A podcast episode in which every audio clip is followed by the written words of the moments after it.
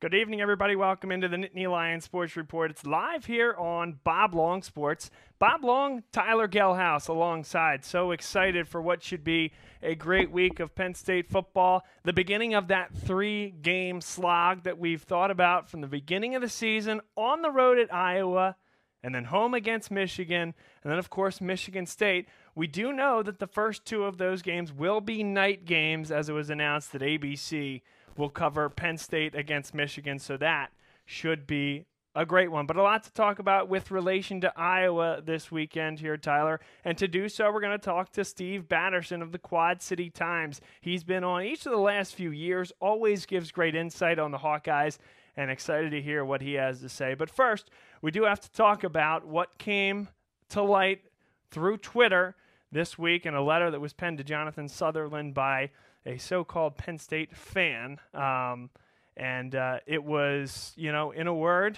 um, despicable. Some of the words he was using about the dreadlocks that Jonathan Sutherland has and has had for some time, and uh, it, it harkens back to a day that we don't want to harken back to from a perspective of, of different things related to ra- relate, race relations, etc.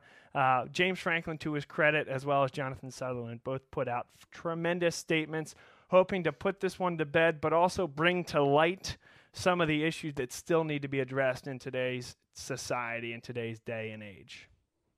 Yeah, uh, first and foremost, um, you know, that letter, um, it was obviously not necessary by any means, and it's a shame that people – um, are out there in the world like that still that feel the need to call out a player because he has dreadlocks. Um, you know, not to mention uh, James Franklin mentioned that he was he's a Dean's List student. He's a redshirt sophomore co-captain. You know, he does everything the right way on the field, off the field. Um, so you know, obviously, it's just a guy that's stuck in his ways um, and and is unhappy that Penn State. Uh, now allows players ever since uh, James or Joe Paterno um, was let go as head coach um, about geez nine years ago, eight years ago or so now. Um, they're allowed to have whatever kind of hairstyle they want, and that's part of this day and age. And um, you know, it, it, doesn't it doesn't um, necessarily define somebody, but it is part of their story, and and that's his hairstyle. And there's other guys on a team with with um, shorter dreadlocks that aren't as noticeable coming out from under the helmet. But at the end of the day, it really doesn't matter because um, it's not about what you look like on the outside or anything like that. It's all about the inside. And and Jonathan, Sutherland, you know, uh, resembles a Penn State football player. What it what it means on and off the field. And he continues to do that. And I think that that James Franklin did a great job of addressing the media on Tuesday, and um, as well as Jonathan Sutherland releasing a tweet um, about the situation. I think they handled it very well. And you know, I, th- I think something like this oftentimes brings the group, the team, even closer um, and and they tend to have each other. It's good to see that they have each other's back, and and it's like a rallying cry almost. Absolutely. So that is something that they will take into the game at Iowa. Certainly hope that that's not a distraction, you know, in that respect. But I think that this is a team that has been very well committed to the task and has blocked out the noise. This a little bit different, but something that I, I hope can be a rallying cry and a positive perspective. I know that they talk about team, family, etc., and, uh, and no more emblematic than this week. So we wish them the best. We congratulate James Franklin, Jonathan Sutherland on the way they handled it. Of course, just Sutherland's career as a whole has been nothing but a bright spot in terms of the way he's conducted himself. And uh, that in particular fan is not a representation of what goes on inside that locker well, room. I think that's important you say that because um, it this isn't just Penn State where this kind of thing happens. It's it's actually happens across um, you know across the country, especially in the South. A couple years ago, Kevin Sumlin had um, nasty letters sent to him about his coaching at A and M and involving his race, and and really there's just no need for it. I mean, you know, it, it, it's it's a sport, and and really at the end of the day, there's no need to have have racism. Um, in the world, especially involved when you're targeting college players or coaches because you don't like something. It's just it's it's not necessarily not necessary, and hope hopefully you know people can learn from this and and and society can and can grow because um you know there there's there's a lot to learn from it, and let's hope it doesn't happen again because it definitely doesn't defy you know Penn State fans and alumni. It's just uh, it seems like it's one knucklehead um, that decided to write that letter. It is time, though, now to invite our guest onto the air, and his name is Steve Batterson from the Quad City Times. He has been a great guest of ours for the last few years here, and excited that he could make it on prior to this game. And, and Tyler, if I think correctly, it, it might be the last uh, game for at least a few years here between these teams. So excited to have him back on here tonight. Steve Batterson, how are you, my friend? Steve, are you there? Here see if we can get Steve back on the Maybe air. go to a commercial and call him back. Eh, no. let- you, you you can uh, fill some time, can't Uh, you? yeah, sure. um, but listen, I, I I think this game here that Penn State's about to play against Iowa is one of those games that can define the season in a very positive way. Um, certainly, it's the beginning of a road towards getting through Michigan and Michigan State after the fact. I think Penn State is well positioned in each one of those games in a way that I don't know that we necessarily thought coming into the season. Yeah, I think it's it's kind of funny you say that because obviously, um, as fans, we tend to look ahead on the schedule, whereas a team cannot, um, or or is not supposed to. Um, but at the beginning of the year, I know you know, anytime you're going into Iowa at night, especially Kinnick Stadium, it's it's not one of the easiest places to play by any stretch. Uh, so at the beginning of the year, it was almost people were kind of chalking it up as an L. Um, but I think it's changed a little bit. Iowa's a very good football team. They didn't look their best last week against Michigan, but we'll get into that right now. And I believe you you have Steve on the other line. Yeah, Steve, are you, are you on the line with us here? I'm here. All right. Good evening. Hey, I'm really sorry about uh, technical difficulties the first time around, but thank you so much for the time. We appreciate it. No, no problem. My pleasure. So, Steve, we've done this. We've been fortunate to have you uh, a few years in a row now, and it just seems like every time we have you on, Penn State and Iowa plays an absolute classic, an absolute thriller that comes down to the wire. So, is there any reason to think that this year won't be exactly the same thing?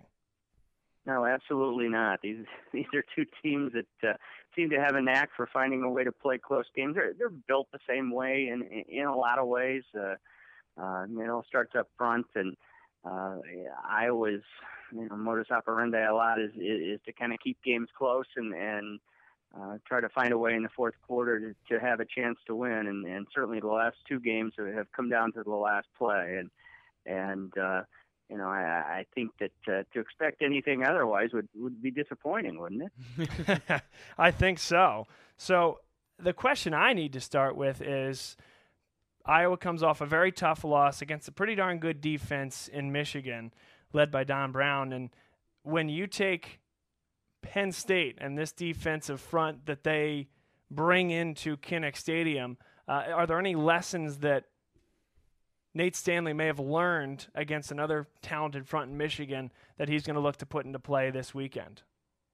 Well, there certainly better be, uh, because last Saturday was an awfully long day for Nate Stanley. But uh, um, you know, Iowa's offensive line had, had held up pretty well. Uh, they've they've had some injuries up front. Uh, they started the season with uh, uh, without two starters, uh, one of which came back last week, one of which has been back a couple of weeks now. But uh, uh, it, it's uh, it had been a fairly you know cohesive unit, and uh, all of a sudden. Uh, uh, there were some holes that popped up uh, created by Michigan. Uh, you know, I thought Michigan did a terrific job of, of kind of, you know, disguising the blitz a little bit. The linebackers were lining up a little on the on the late side, and and uh, you know really getting after it. And uh, Stanley, uh, you know, one of the things that that he's got to be a little more cognizant of. He's got to get rid of the ball a little quicker, and you know, those are some of the things they're working on this week. So it's um, it's a collective thing, and uh, you know a little better blocking from some of their skill guys, that kind of thing as well. Uh,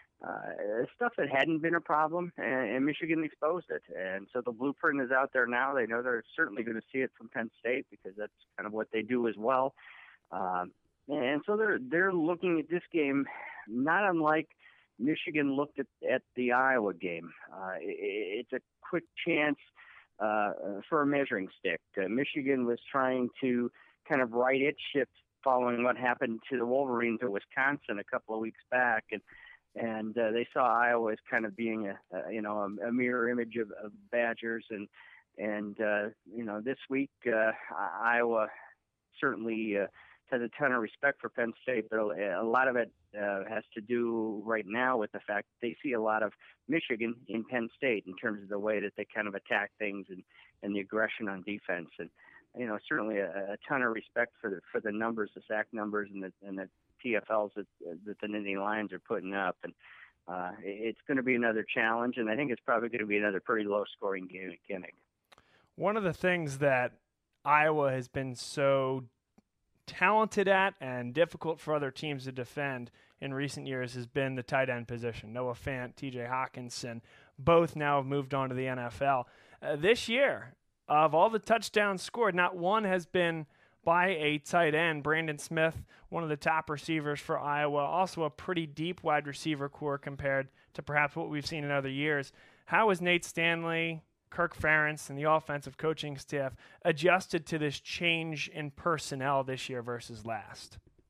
I think the one thing that Iowa has this year, they have they have some receivers who've been around, whether it be Ihmir Smith-Marsette, a, a Jersey kid, or uh, or Brandon Smith, uh, a kid out of Mississippi. Both of those guys are juniors. They're in their third year now of, of being in the offense.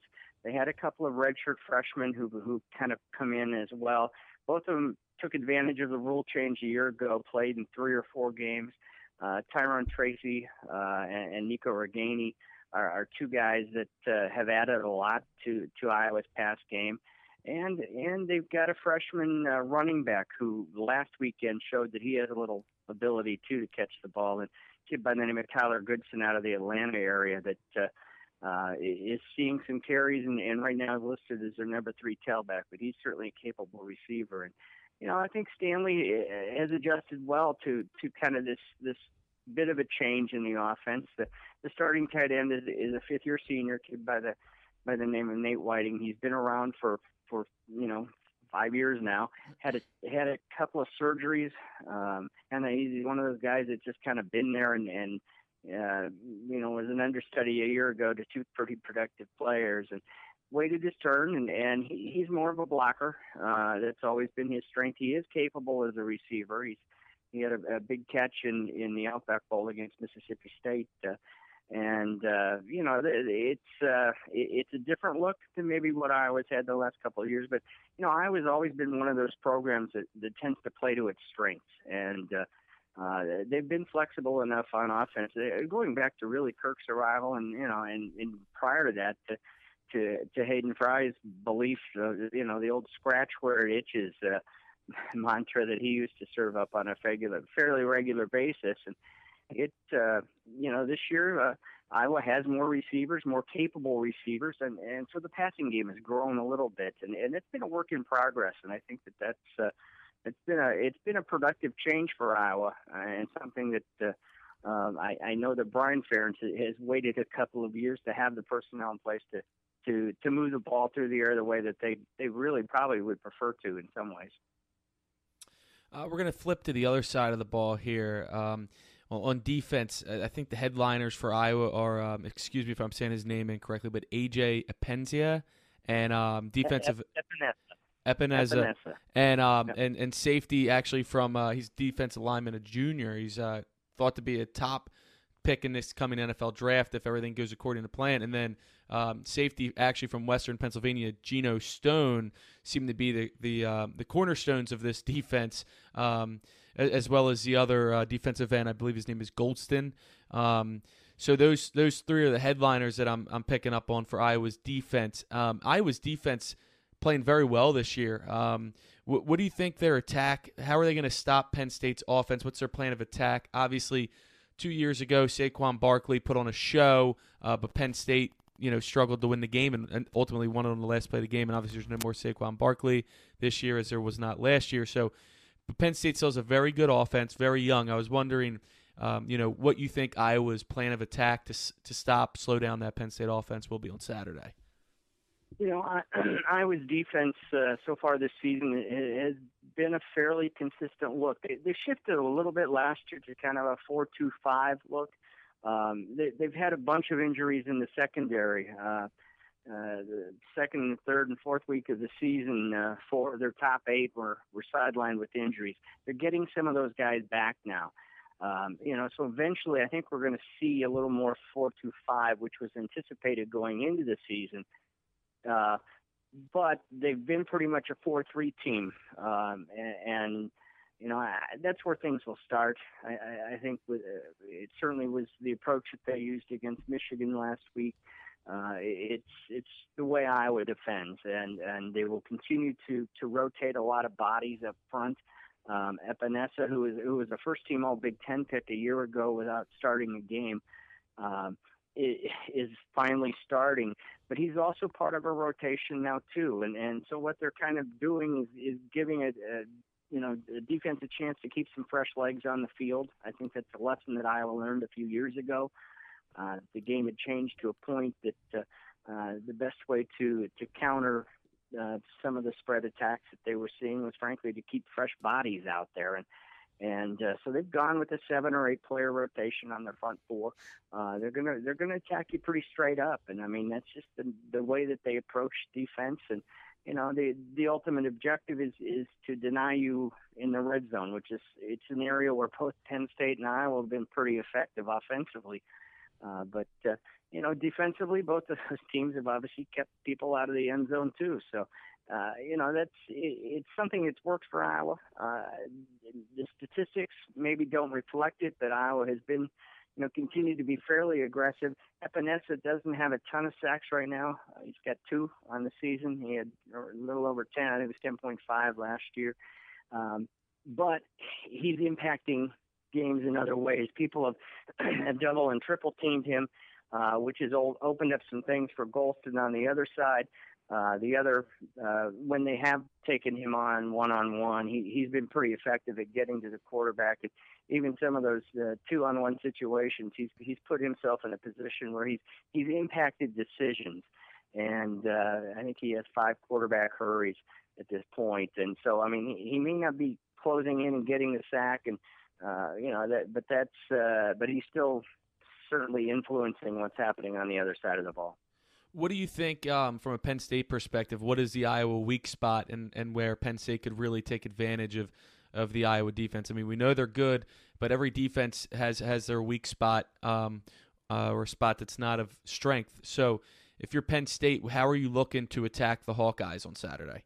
Yeah, I think you certainly have to look to the air. Uh, pe- people have, have tried to to move the ball on the ground against Iowa, and, and for the most part, it's it's been a struggle. Uh, Michigan uh, had one drive last week of 61 yards. Uh, they uh, ended up with uh, no more than um, I think it's the the second longest one was 38 or 39 yards. Uh, they were able to score a field goal off of a, a turnover um, inside the inside the 20. Uh, but uh, it, it's uh, you know moving the ball um, on the ground has been a challenge for for opponents against Iowa this season, and uh, you know I, I would suspect that what you'll see is you'll see. Uh, uh, you know, Penn State try to attack through the air, and, and certainly they have the receiving talent to, to be able to do that. So, what are folks saying about, and you're kind of discussing it a little bit, but about this Penn State team. I can tell you how the folks in State College are thinking about Iowa. A tough, gritty, hard nosed team. They're not going to make it easy for Penn State uh, to move the football. The best team generally that Penn State's going to play, uh, at least to this point in the season, and arguably the toughest venue, period, that Penn State will play now or at any point. That's what folks feel about Iowa and State College. How do folks in Iowa City feel about Penn State? Well, I can tell you that Kirk Ferentz yesterday told us that uh, that the Penn State offense is the best offense that Iowa has seen so far this season, and I would concur with that. I mean, it, it certainly uh, Michigan is. Uh, you know, it's a solid football team, uh, particularly on the defensive side of the ball. The offense has been a little sporadic to this point. Iowa State, kind of the same way early in the season when Iowa went to Ames.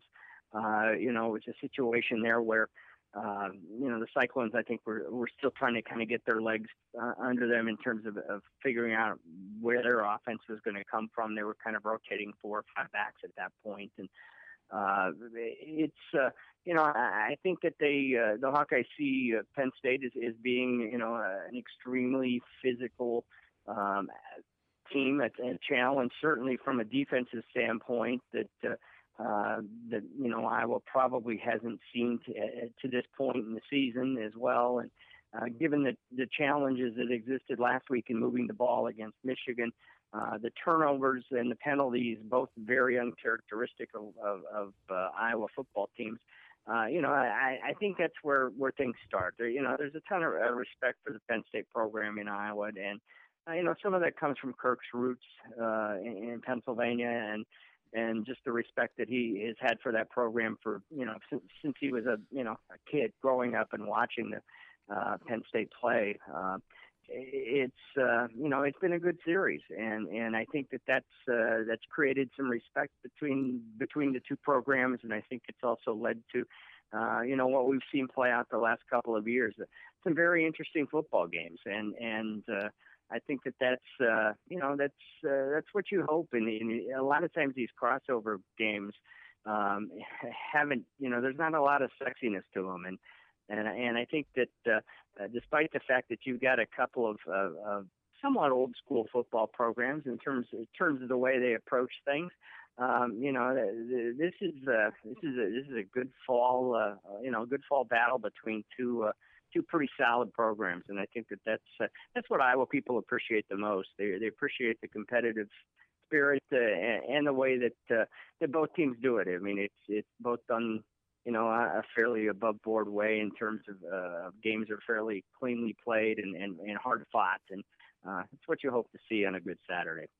Steve Batterson with us here from the Quad City Times telling us all about the Hawkeyes. Okay, so it's going to be cold out there. It looks like it's not even going to hit 50. Windy, too, I believe. Windy, I uh, probably going to feel like it's in the 30s. Uh, fall heading towards winter weather in Iowa City.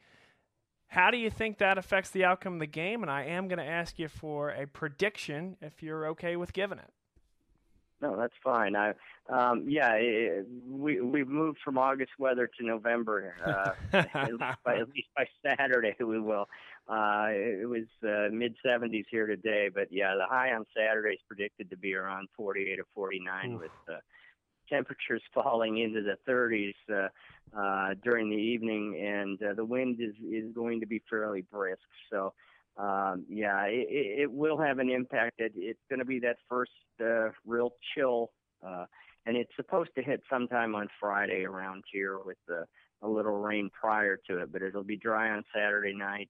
Uh, it is going to be, uh, you know, it's going to be one of those uh, crisp nights uh, when the pads are meeting. So uh, you know, there's some excitement about that, and and I think people, this is a game people have been looking forward to for a long time. Uh, it's a it's a sold out game. It's it's um, they call it their black and gold spirit game. It'll be the striped uh, look inside the stadium uh, from one section to the next. Uh, um, the uh, 19, excuse me, the 2008 team that um, 2009 team that uh, won the Orange Bowl is, is holding a reunion uh, this weekend as well. So there'll be a lot of former players back. There'll be a ton of recruits in the house. This is uh, their biggest recruiting weekend of, of the season. And uh, it's, uh, you know, it'll be a typical night atmosphere at Kinnick Stadium, which uh, is something that they've they've uh, you know tried to build a, a time or two during the course of the season, and it it'll be a special evening. I think it's going to be a close game. I think it's going to be a low scoring game, much like the game we saw uh, a couple of years ago uh, at Kinnick, and and I, I, this one, I, for whatever reason, I just think maybe this one is going to be decided by somebody's leg. Um, and and I've got uh, you know obviously you've got uh, an Iowa native. Uh, kicking for the Nittany Lions, uh, so he he should be used to this weather as well. It's the I, I've been to Ankeny a few times, and it's not any warmer there than it will be in Iowa City on, on Saturday. Uh, but uh, um, you know, Keith Duncan is is a kid who who beat Michigan at home. Seems to find a way to kind of rise to the occasion. It was his leg that lifted Iowa past Iowa State a few weeks ago, and you know, I, I see this being probably a a 17-16 type of game, and and you know I, I'm probably going to at this point probably go with the home team just because uh, I, I think maybe they're due. Uh, and, and I think this will be Penn State, as, as you alluded to. This will be Penn State's toughest road test to date, and and uh, with the first-year quarterback uh, as a starter, as, as terrific of a job as, as Clifford is doing, uh, at some point you're going to get tested away from home, and and uh, I, I think they're going to find a, a pretty uh, a pretty irritated Iowa football team when they get here, given what transpired in, in Ann Arbor last weekend. Well, I'll tell you, in 2016, it was an early November weekend when Iowa got beat badly on the road by Penn State, had people in Iowa City kind of questioning things. Then they host Michigan the next weekend and win on that aforementioned field goal, 14 to 13. This time around, it's a road test for Iowa against Michigan that has people reeling in Iowa City and kind of questioning things. And now they're going to host Penn State. So roles reversed, but perhaps a similar trajectory. Steve, we appreciate the thoughts and the commentary. You've been a great guest over all the years, and we hope uh, for the opportunity to talk to you again soon. Hey, my my pleasure. Anytime, guys. All right. Enjoy that football game. Stay warm, and uh, and have a great rest of your evening here. I'll have to find a coach. Yeah. yeah, it's time. and It's not getting any warmer. Thanks again, Steve. You bet. Take care. See ya. There it is. Steve Batterson. Good to hear from Steve. Steve's always been a great guest of ours here on the Nittany Lions Sports Report, and I think a lot to think about. And I'm glad he, he actually gave that type of prediction because I was waiting to get that one out. I see some very similar corollaries between an Iowa team that – they didn't get blitzed the same way Penn State blitzed them in 2016, but right. same type of thing on the road and just completely had nothing going for them offensively.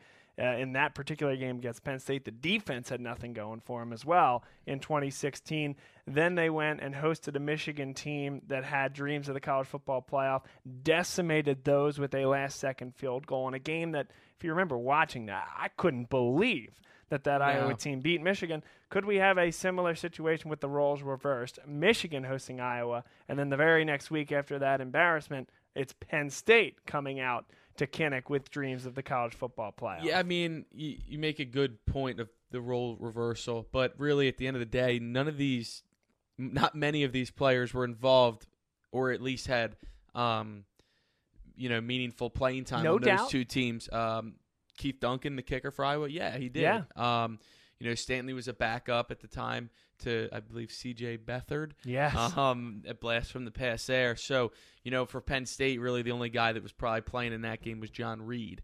Um, so he's been ar- around for a long time too. But yeah, I mean, it's you know, you think back to all the games that Penn State has played at Iowa, specifically at night. Um, the one game in gee, I don't maybe 2012. It was Bill O'Brien's first year, I believe. They went out there and handled Iowa um, by 20 some points, and it was a nice, nice surprise because you know you just never know what you're going to get when you go out there. Uh, Daryll Clark's um, the one of the games, one of the years he was a starter. Um, they lost on the last second field goal um, out there, and Penn State was ranked number three at the time with chance uh, for national championship, Big Ten championship, all that.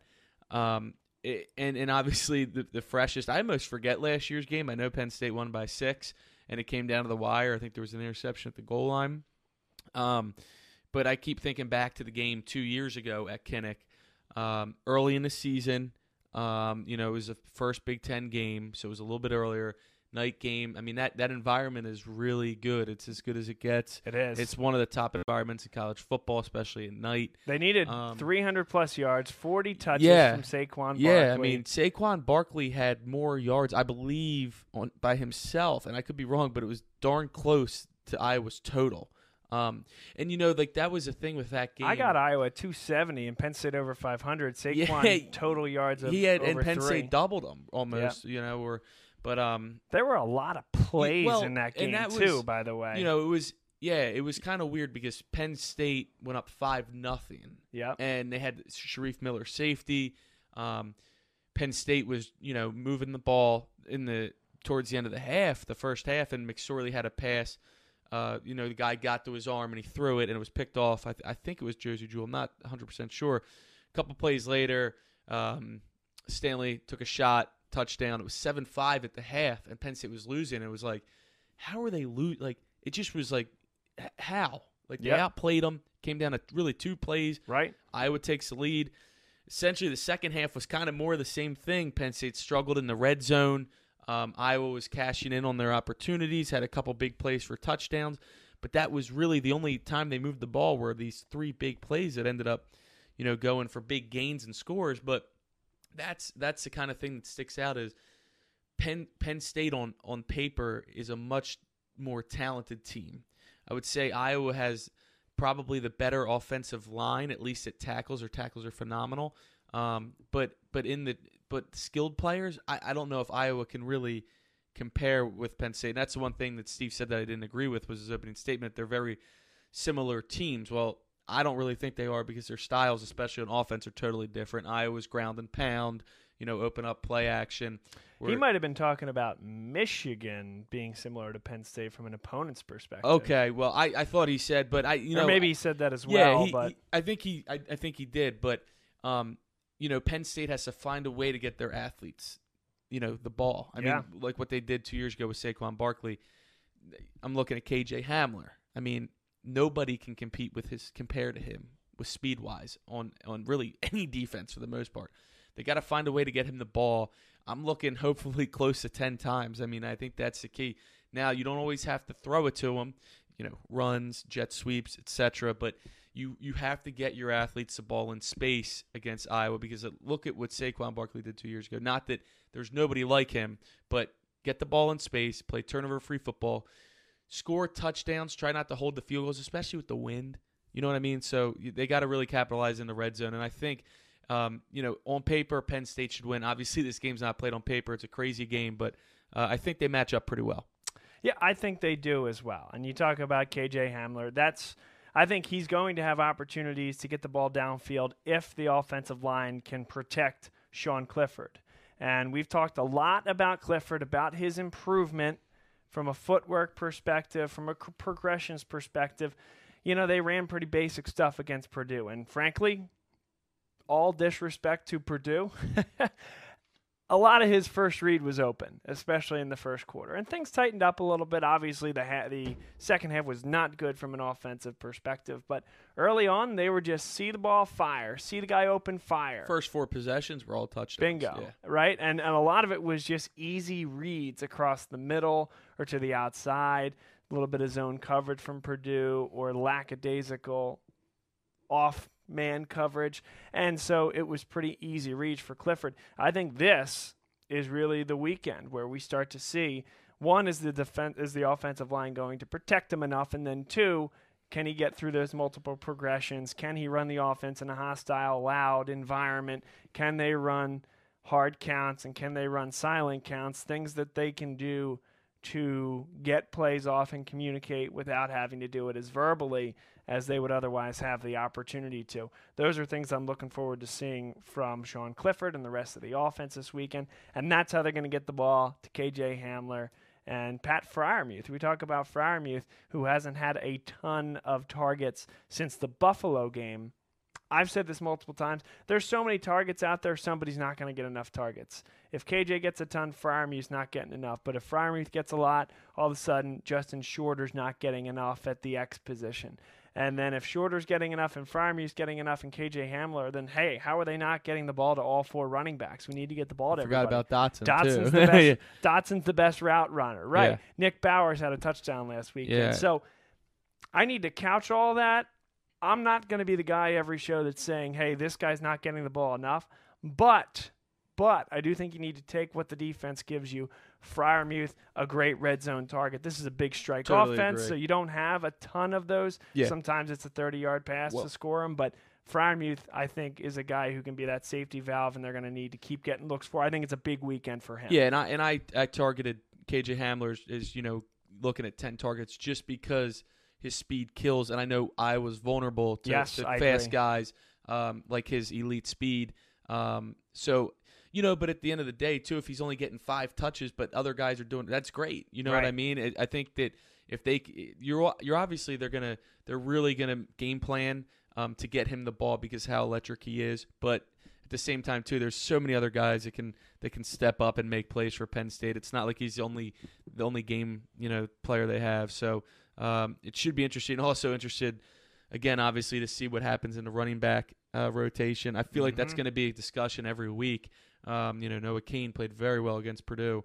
Um, I expect to see him a lot again, but I expect to see all of them Right. as well. By the way, and it's not something that we had even a question on, but it is official. Devyn Ford, red shirt is burned, as is Noah Cain's, but Noah Cain has been thought of, I think, as higher at this Right. point.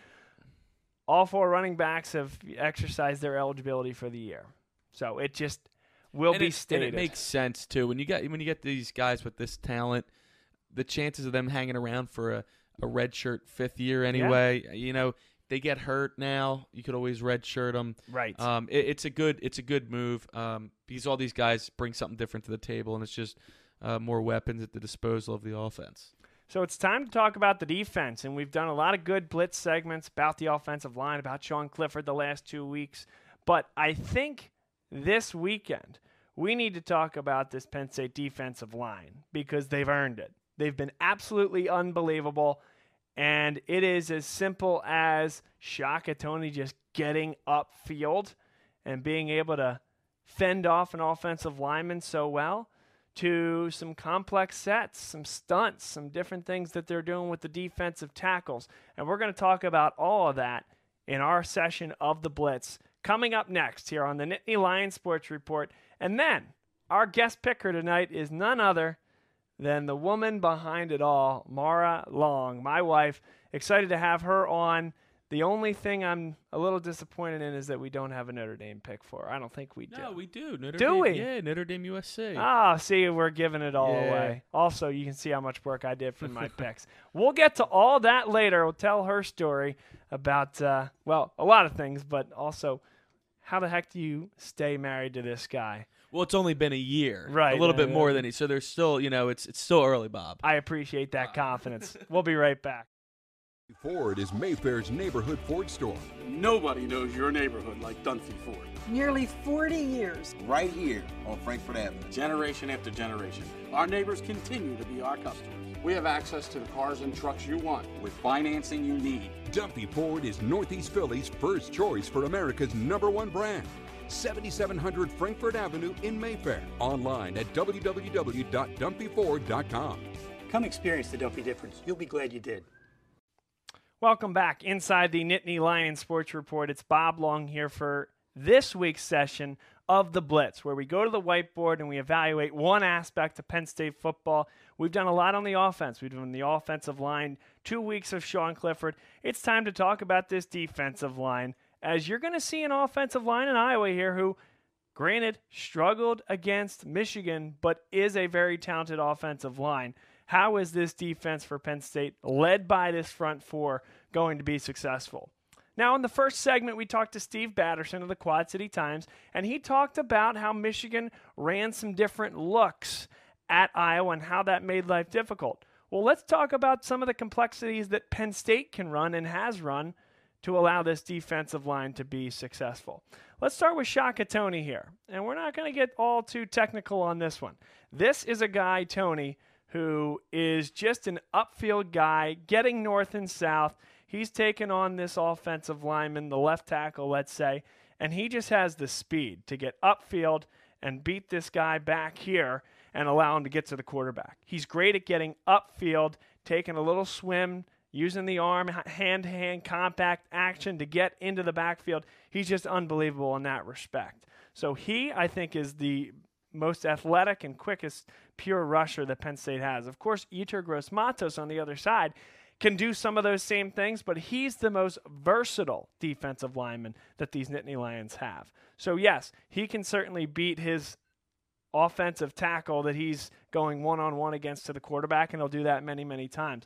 But he has a special skill set being a defensive end with extremely long arms and a great physique for this, but also that brawn to go along with that exceptional quickness. And he can slide at times into this type of position where he's going to go alongside Robert Windsor. And now you can bring a secondary guy like Jayson Oweh or Shane Simmons. We haven't seen a ton of him recently, but he's going to slide into a three technique defensive lineman, draw this center and the guard, and all of a sudden that provides more holes over this way to get through this gap. Robert Windsor is now one on one. Gross Matos, tremendous from an ability perspective to get in the midst of a defensive line and play either three technique defensive tackle or defensive end. But let's again put Yetur Gross Matos out here, and we're going to put Antonio Shelton. This is kind of the base four down lineman look that Penn State's going to use more often than not. Well, there were a few times against Purdue where Shelton and Gross Matos and Windsor and Gross Matos would run little stunts, and in some ways, big old stunts. Shelton head after this tackle. Windsor go after the center and the guard, and Gross Matos would come all the way around here, unimpeded to the quarterback, and see you later, Jack Plummer. Now, that is contingent upon your ability to cover downfield, right? That takes a little bit of time. But if there's good coverage out here in the secondary from the Penn State cornerbacks and safeties, that's going to allow Gross Matos to do that. And once he gets about here, you can kiss it goodbye. If you don't have somebody picking that guy up, there is no chance for that quarterback. Now, you don't have to run that complex of a stunt either. You can just have Windsor over here attack this guard, Toney this tackle, and then Shelton head this way and Gross Matos this way. That's a more conventional stunt where you're just replacing defensive tackle and Gross Matos at the defensive end position. And once again, as I mentioned, Gross Matos' ability to play the three technique and his knowledge of that position makes him a great co-conspirator here with uh, Antonio Shelton or Robert Windsor in that type of role. Toney can do it as well, but he's definitely more of that pin the ears back almost screw technique and get to the quarterback, though he does have great technique. He is a much better asset on a straight downhill, on a line basis with some of the complexities going on at the other side of the line. And I think that's something that Iowa, while they have brawn and size and the ability to block, that's something that can confuse an offensive line like Iowa, especially when you bring athleticism to this scheme. And that's something I want to see more of from Penn State. They did it very well against Purdue. They've done it from time to time over the course of the year. But this is the type of defensive front and this type of scheme where, as these players get to work more and more with one another, as Toney plays more, Yetur Gross Matos certainly certainly played a lot. Windsor played a lot last year. Shelton getting a lot more time this year. This is becoming a very cohesive unit, but also one where you can bring guys in and out of that rotation. So the more snaps that each of these guys get together, the better it's going to be. PJ Mustipher is going to be in that equation. Fred Hansard, coming off that injury, has played well also. And I think it's getting to the point where the defensive coaches are trusting more and more of these combinations to throw some more complex sets and combine that with the athleticism as mentioned. It's going to make things more difficult for offensive lines going forward, and I think has a chance to be a real strength of this Penn State defense. So that is the blitz segment here for tonight. We'll come back with a little bit more discussion and the picks coming up here on the Nittany Lions Sports Report. Stay tuned. Does it bounce back after each setback? Does it stand out by standing up? Does it make good on good intentions? Character is invisible until it's not. Only through action will the world know what it's made of, what you're made of. Find out how you can strengthen the character of your community alongside empowered veterans and families of the fallen at travismanion.org. Now, welcome back inside the Nittany Lions Sports Report live here on Bob Long Sports. We have Bob Long, Tyler Gehlhaus, and my lovely wife, Maura Long, as our guest picker here tonight. So excited that she is here. And I think, Tyler, she's in a prime position to take down Tyler Kern and Rob Stott, who sit at five and one right now. She might be partially because she's married to you, but also because she's a graduate of the University of Notre Dame. Mhm. So this is a power couple in terms of not only academics but also football. So I believe that Maura knows a lot about football. Um, we're gonna find out. We're gonna um, we're gonna interview her a little bit. Um, for those of you that obviously now know but didn't know, this is Bob's wife, Maura. They got married last year. Um, and she's still with him, which is great because you know Bob Long Sports takes over a lot of time, and and it could put a strain on a relationship. But she's in it for the long run. I hope she knows that. I'm sure she signed off on that way long ago. But um, anyway, how did how did you guys how did you guys meet, Maura? We met through work. I was looking for a new job, and Bob was, um, and I was living in Cleveland at the time. And uh, Bob was, you know, trying to help me, and he did not find me a job, but it worked out in another way. So, yeah, very happy with the outcome. Very cool. Um, talk about um, you're from the Altoona area, um, and you went to Notre Dame for college. Um, talk about what led you to Notre Dame, and um, and and it's a beautiful campus. But um, just talk about what took you from Central Pennsylvania um, out to South Bend, Indiana. Yeah, as you can imagine, being from central Pennsylvania, there's a big uh, pipeline to Penn State. So, a little surprising that I didn't go there. But, um, you know, I was just exploring a bunch of different schools when I was in high school, and my parents were nice enough to cart me all over to see a bunch of different places. And actually, a family friend of ours named Vince Frank, who um, unfortunately has since passed, he um, his son went to Notre Dame, and he was my mom's boss. Um, and he was a big Notre Dame fan. And so he would take any excuse to mm. go out and see the campus. So he and my parents took me out to see Notre Dame. Um, and I applied early, and it was kind of, you know, I, I just loved it when I mm-hmm. visited. Mm. The people were great. Um, we even visited in a snowstorm, so I oh, didn't wow. know what I was getting into, but you know, the campus was very warm environment. Right. It, it, seems like a beautiful campus. The only time I've actually ever seen it was through Rudy, the movie. Obviously, everybody, all football fans know Rudy. Um, it's changed quite a bit since yeah, then. I'm sure it has. It looks beautiful on TV. Touchdown Jesus, all that good stuff. Um, there's a picture over there. Um, what's that called again? The Grotto. The Grotto. Yeah, yeah. that's that's pretty cool. Um, but can you tell us one thing that our viewers might not know about Bob? Um, it doesn't have to be embarrassing, nothing like that, but uh, maybe like a fun fact or or something that you know we know that he does this uh, Bob Long Sports and mm-hmm. and just give us something else that the viewers or even myself might not know about Bob. I have a great one for you. Okay, he is uh he really knows how to cut a rug and wow. at weddings in particular he stands out in the crowd um, for good or bad uh, open to interpretation, but exciting. And um, yeah, actually, one of my friends' weddings, he was so noteworthy that they had a, a, nickname for him, like Fast Fast Feet Bob or something like that. So yeah, he's a really good dancer.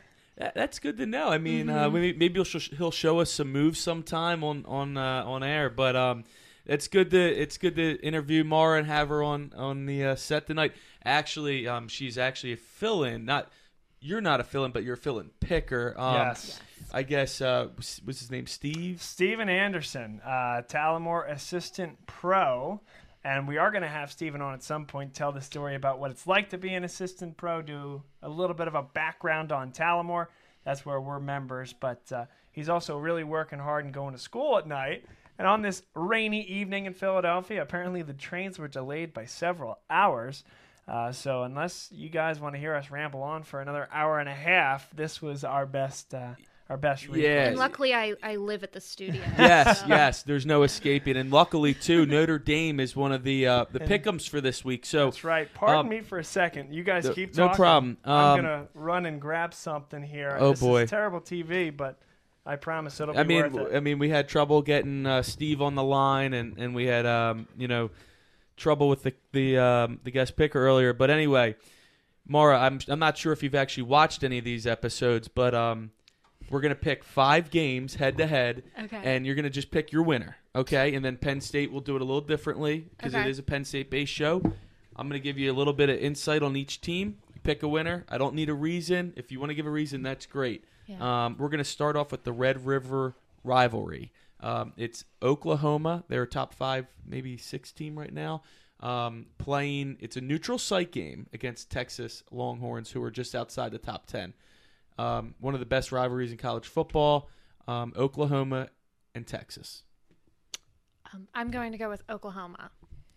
OU, the Sooners. Mm-hmm. Boomer. Boomer. I like Oklahoma as well. I think that's a great pick. Texas is a little bit depleted in their secondary, and I think that's a big issue for that Longhorn team. This is an Oklahoma team that can throw it around the yard. Certainly, Jalen Hurts brings the rushing attack. He has been fantastic, an early Heisman favorite. And I think I like Oklahoma to win this by at least a couple. Well, not at least. We'll say a couple touchdowns. What's up with those Oklahoma transfer quarterbacks? I mean, he could be the third and third years it comes in in um, as a transfer and wins a Heisman. Baker Mayfield, Kyler Murray, now Jalen Hurts. I mean, yeah. a lot of it. These guys are extremely talented, obviously, but the system and Lincoln Riley, it's just it's a match made in heaven for any quarterback that's looking to, to take their talents to the next level and have a chance to win in the Heisman. Um, obviously, at the beginning of the season, I took Texas as one of my playoff picks. It's not looking so good after the loss to LSU. Uh, it's definitely not going to look good after this week. I have Oklahoma winning as well. I think they do so fairly comfortably by 10 to 14 points. Um, like you said, Texas is depleted in the secondary right now. There's just a lot of firepower with Oklahoma, and I'm not sure Texas has a really good offense too. But um, expect it to be close for a while, and then I think Oklahoma will pull away in the fourth. Um, our next game, we're going to go down um, to the Bayou. Um, we're going to go Florida, number nine right now, or eight. I'm sorry, my internet's down. But um, they travel after a big win against Auburn at home, undefeated. They travel to take on undefeated number five LSU in a night game in Death Valley, one of the best, toughest environments to play in all of college football. Florida at LSU. LSU. Bob and I saw LSU play at Vanderbilt, and they just ran all over Vanderbilt. Although they didn't play a lot of defense. You're right about that. They did give up 38 points Did- to Vanderbilt. Did they really? 66 to 38. Wow, I didn't even realize you went to Vanderbilt. You never told me that. Yeah, it was a couple of huh? weeks ago. Cool. Nashville, Smashville. Cool, cool, cool. Yeah, she loves Smashville. She didn't think that Smashville was a thing until we got down there, and I was trying to tell her, no, it's a thing. It's what the hockey Yes, team. the So- Predators. Yeah, Yeah, and then Yep. it was on the, the side of the building. Yeah, it looks like a really fun place. It was fun. We enjoyed our time very much there, and got to do some sports as well on our anniversary trip. what else is great. new? Yeah. Yeah, Gotta sneak it in. Yeah. And did what was your favorite part like about Vanderbilt? Now that we can a little bit of the interview. Tell us a little bit about the campus. Like, is it actually a city school? Like, is it in Nashville? question. Because I know that, like, I saw the NFL draft and there's like the main roadway. Uh, what do they call it? The Broadway. Broadway. Um, how close is Vanderbilt to actually downtown Nashville? I mean, it's all walkable, but yeah, it does kind of crop up just right off of what seems like a normal part of the city. And then it's very kind of secluded. There's like a tree line that seems to encircle the campus and kind of make it its own little um, quiet area. But we Yeah. walked through the campus a little bit, and it, It was, was I'm sure it's a nice campus. Obviously, not as nice as Notre Dame, but um, That's hard to compete. It with, is. yeah. It is. But uh, yeah, that's a pretty cool trip. I didn't realize you guys did that. It yeah, a lot it of was fun. great. And so what I was going off camera to get, speaking of great campuses, was this. And this is a painting that you were talking about of the grotto that Maura actually did. And I'm going to see if I can make this work here. Oh, yeah, Here. look at that. There it is. There you go. Uh, so that is the grotto. Maura is a very accomplished painter. I would say Um, so. and so, actually, directly behind our cameras here, to get a little look into the studio, there is a large easel. And so, Mara has a painting that she's working on. Uh, it's a great passion of hers, and she is quite talented at it. So, I just wanted to show everybody that because you mentioned it. It was off Yeah, camera and wanted really to bring it on yeah. camera. yeah, that that is impressive. Um, but anyway, Bob, uh, Florida at LSU. Who do you have this yeah, week? I like LSU here. Florida, I didn't trust last week against Auburn. I give them credit for winning that game at home. Going on the road to Death Valley at a night game is much different with a seasoned quarterback in Joe Burrow who is just running through just about anybody that comes at him at LSU. Uh, I do think that they will get tripped up at some point, the Tigers, but it won't be this weekend. I like LSU to win that home game. I'm gonna. I mean, we're gonna go for a clean sweep again. Um, Florida coming off of a very emotional, tough win at home. Good against pick, by the way, last week for you. Yeah, I did take the Gators last week. I did. I was the only one. Um, by the way, we all went three and three last week, Yeah. including Bruce. So we all went three and three. Um, but I think that uh, LSU at home at night, uh, Florida, you know, coming coming off of a big win um, at home against Auburn, I think it kind of they're going to start to really show some cracks in their team. Um, maybe even the quarterback play, very solid on defense. But I think LSU. Uh, Joe Burrow, like you mentioned, the new offense that they're running down there, I think LSU is going to win uh, pretty comfortably against Florida. Um, now we're going to go to game three. a Little bit of an interesting one here. Um, we know that tonight at 10 o'clock is the 24 7 edition of Penn State football behind the scenes, like a hard knocks version. Um, the, the schools that are involved in this are Penn State, Florida, and then the next two teams are actually playing each other Washington State and Arizona State, all featured on this. Um, on this show, um, each with their own episode. But tonight is a Penn State episode. So I think it kind of ties in in a funny kind of way that two of the most interesting coaches, Mike Leach of Washington State and Herm Edwards of Arizona State, not only on are on hard knocks but also play each other this week in, in a big Pac-12 game, and we have um, Washington and, are, and our part of our pick'em and part of our pick'em. Yes, um, Arizona, Crazy. Washington State uh, struggling lately a little bit, but has a very good offense. Travels to Arizona State, who's exceeding expectations this year, and they are ranked. Um, should be a good game out in the desert. I'll go with Arizona. State. Yeah. State. Sun Devils. Sun Devils. I like that pick. I'm going to stick with you. Arizona State. Mike Leach had an odd post game speech in his press conference last He week. did. Calling his players soft and that they're reading their press clippings and that they like what they said and that they can't respond to adversity. Players can respond one of two ways to that. And then Ch- Tracy Claeys, defensive coordinator, resigned after two horrific defensive weeks. Players can respond one of two ways to that. So I get the sense that this game is going to be a two touchdown game on either side. And I don't know what it's going to be. Is it going to be a resounding response for Washington State, or is it going to be Arizona State cleaning their clock again and Washington State on the fast track to a seven and five or a six and six season?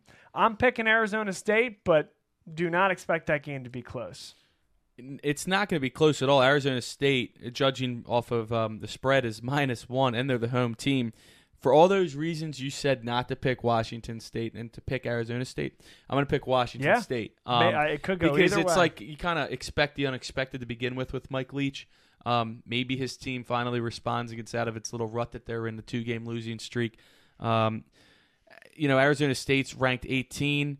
Um, freshman quarterback actually playing pretty well this year, but uh, the quarterback for Washington State is the, the leader right now in yards um, in college football, which should come to no surprise. Whoever is really going to be the quarterback there, as long as they have a pulse, should lead um, the college football with passing the amount they pass. So I'm going to go Washington State. I'm going to change it up a little bit here, but I, I actually do think they're they're going to go on the road here in uh, Tempe and, and get the win. Um, and then our next game is actually um, an AAC game, uh, a local game. Memphis comes in at number 23. They travel to Temple to take on the Owls on Saturday. I have to go with Temple. Got to go with the the local team. Absolutely. I'm going to go with Temple too. Look at us. We collaborated on this before we came on here. You guys No, definitely. Bob didn't give me any hints. He didn't Yes, help no. me at all with this. I'm actually not There's no serious. way he could have because you literally were a last minute pick, so it's That's right. 100% honest. Um, yes, it is. I like Temple though. I'm picking the upset. They're tough to play in Lincoln Financial Field. I can't tell you why because it's not as It's if a not lot the of people crowd. go. but they've been very good at home. Um, happy to see the Archbishop Wood quarterback play well. Don't know how much I trust Memphis, and I, eh, eh, eh. I could go either way with this one. Give me Temple. Yeah, I, I'm going to go with Temple here, too. Um, Temple's looked very good this year outside of the game against Buffalo. Um, you know, com- the games at home, I think, you know, for whatever reason, they play very well at the Linc. I don't know what it is.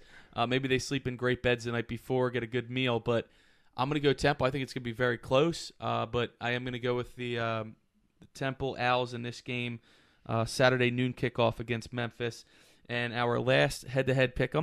Uh, this game's going to mean a lot tomorrow. Um, USC travels to take on the Fighting Irish of Notre Dame. I would always pick Notre Dame in that matchup, but they're actually doing very well this year. So I I feel pretty comfortable picking my alma mater in that one. I like it. I like Notre Dame here as well. They are a team, and Tyler made fun of me when I said it on the first show because he mentioned that my wife went to Notre Dame, and here she is. And I said, hey, listen, the winner of that Notre Dame Georgia game goes to the college football playoff. And he kind of said, well, yeah, of course, but it's going to be Georgia. Well, it, It was. was. It was Georgia, but not by much. And by the No. way, I also picked Georgia to go to my college football playoff. That said, Notre Dame is not out of it yet. If Georgia were to go unbeaten the rest of the way, that would mean they'd take down LSU, which would mean LSU would not win the West. Alabama would win the West, and then Alabama, in theory, would have to lose to Georgia in the SEC championship game, that could open the door for a Notre Dame team that's playing a pretty good USC team, played Georgia really tough on the road, something that Alabama couldn't say in that in that situation, and then they'd have to beat Michigan to get there as well. So I think the door is still open, and I think they win this one against Southern Cal. I I think they're going to win this one too. I think you know USC has kind of not even kind of they have had three different quarterbacks this year. Um, Notre Dame has had one in Ian Book. He's played very well.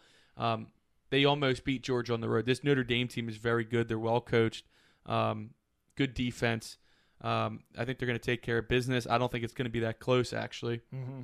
I think they'll win by at least two touchdowns at home. Top loss number, uh, top number, sorry, top one loss team yes. in the country. Yes, I can get that out. Yes, there you go. And and they even if they end the, the season with one, I mean they're going to be in that argument at the Right. very end, like we talked about. However, they don't have that conference championship to play for, which could come back to haunt them. We will see. Yeah. Um. So we're going clean sweep on Notre Dame, and then the last game is uh, Penn State at Iowa. Um, we're going to go with the line at three and a half. So, do you think Penn State will win by more than? Thr- I guess what four More point- than three and a yeah. more than three and a Four half. or So more four or more, and either way, we would like a score on this game if you could, please. Well, I would like to dedicate this pick to Ray Sanders, my good friend who went to Iowa and who likes to talk trash on all of my teams. um, definitely going to pick Penn State over Iowa. And let's make it 35 to 14. Oh wow, yeah, big cover, yeah. big cover, big cover. I like it. I Take like that, That's for you, Ray. Ray. That's fantastic. We should have had this guy call in. Yeah, yeah. I wish I could be that bold. I am going to pick Penn State to cover. I think they win by a touchdown, anywhere from a touchdown to 10 points.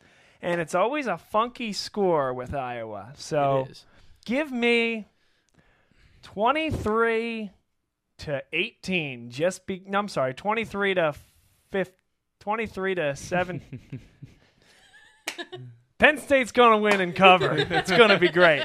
No, uh, 23 to 15. How about that? That's a that's a good weird score. I mean, I think I think the weird score is actually something that's probably going to happen, especially with like the windy conditions out there. Safeties are pretty common in this game. Uh, you know, you never know, missed extra point, blocked extra point, that type of thing. Somebody maybe go for two because of the wind and the kicking situation. I don't know. Um, three and a half. I it started at four and a half and it's actually down to three right now. I saw, but I'm going to keep it at three and a half for for the show's sake. Um, I think it's going to be a low scoring game. I'm kind of going off what you're saying, Bob. I'm going to go. Um, I'm going to go 20 to 14 Penn State. So we're all taking them to cover. Um, I think that it's going to be a close game like the other recent Iowa games have been. Um, I just think that, I, as we talked about earlier, I think Penn State's defensive line and their skilled position players are going to be the difference in this game. And, and ultimately, it doesn't matter if they cover or not, just as long as they win and they come home 6 and 0 for a whiteout battle next week against Michigan under the lights, 7:30 ABC. There you have it. Thank you very much, Maura, for coming on. Hope you had a good time. I did. I did. I'll be back to share more Bob fun facts. oh, okay. time. Yeah. We might always need a security, um, you know, replacement last second. So hopefully you'll be here, Yeah. Yeah. lounging around, and if uh, you can fill in, it was great to have you. Was hoping not to burn your red shirt this early. yeah, but- right. but we did, and that's okay. You're getting out there and you're playing, and you're doing great. So we appreciate the time. Thank you, Maura. Thank you, Tyler. As always, great show. And for all of us here at Bob Long Sports, I am Bob Long saying so long and see you later. Enjoy the football, and if you're listening to us live here, enjoy the HBO 24 7. Reminder you can find us on SoundCloud for the audio subscribers in you. You can listen to it on the way to work. Of course, YouTube and BobLongSports.com. Follow us on Twitter at BobLongSports and on Facebook at BobLongSports as well. Just get, get us an Instagram and then we'll be fully covered. See everybody next week. Thanks so much.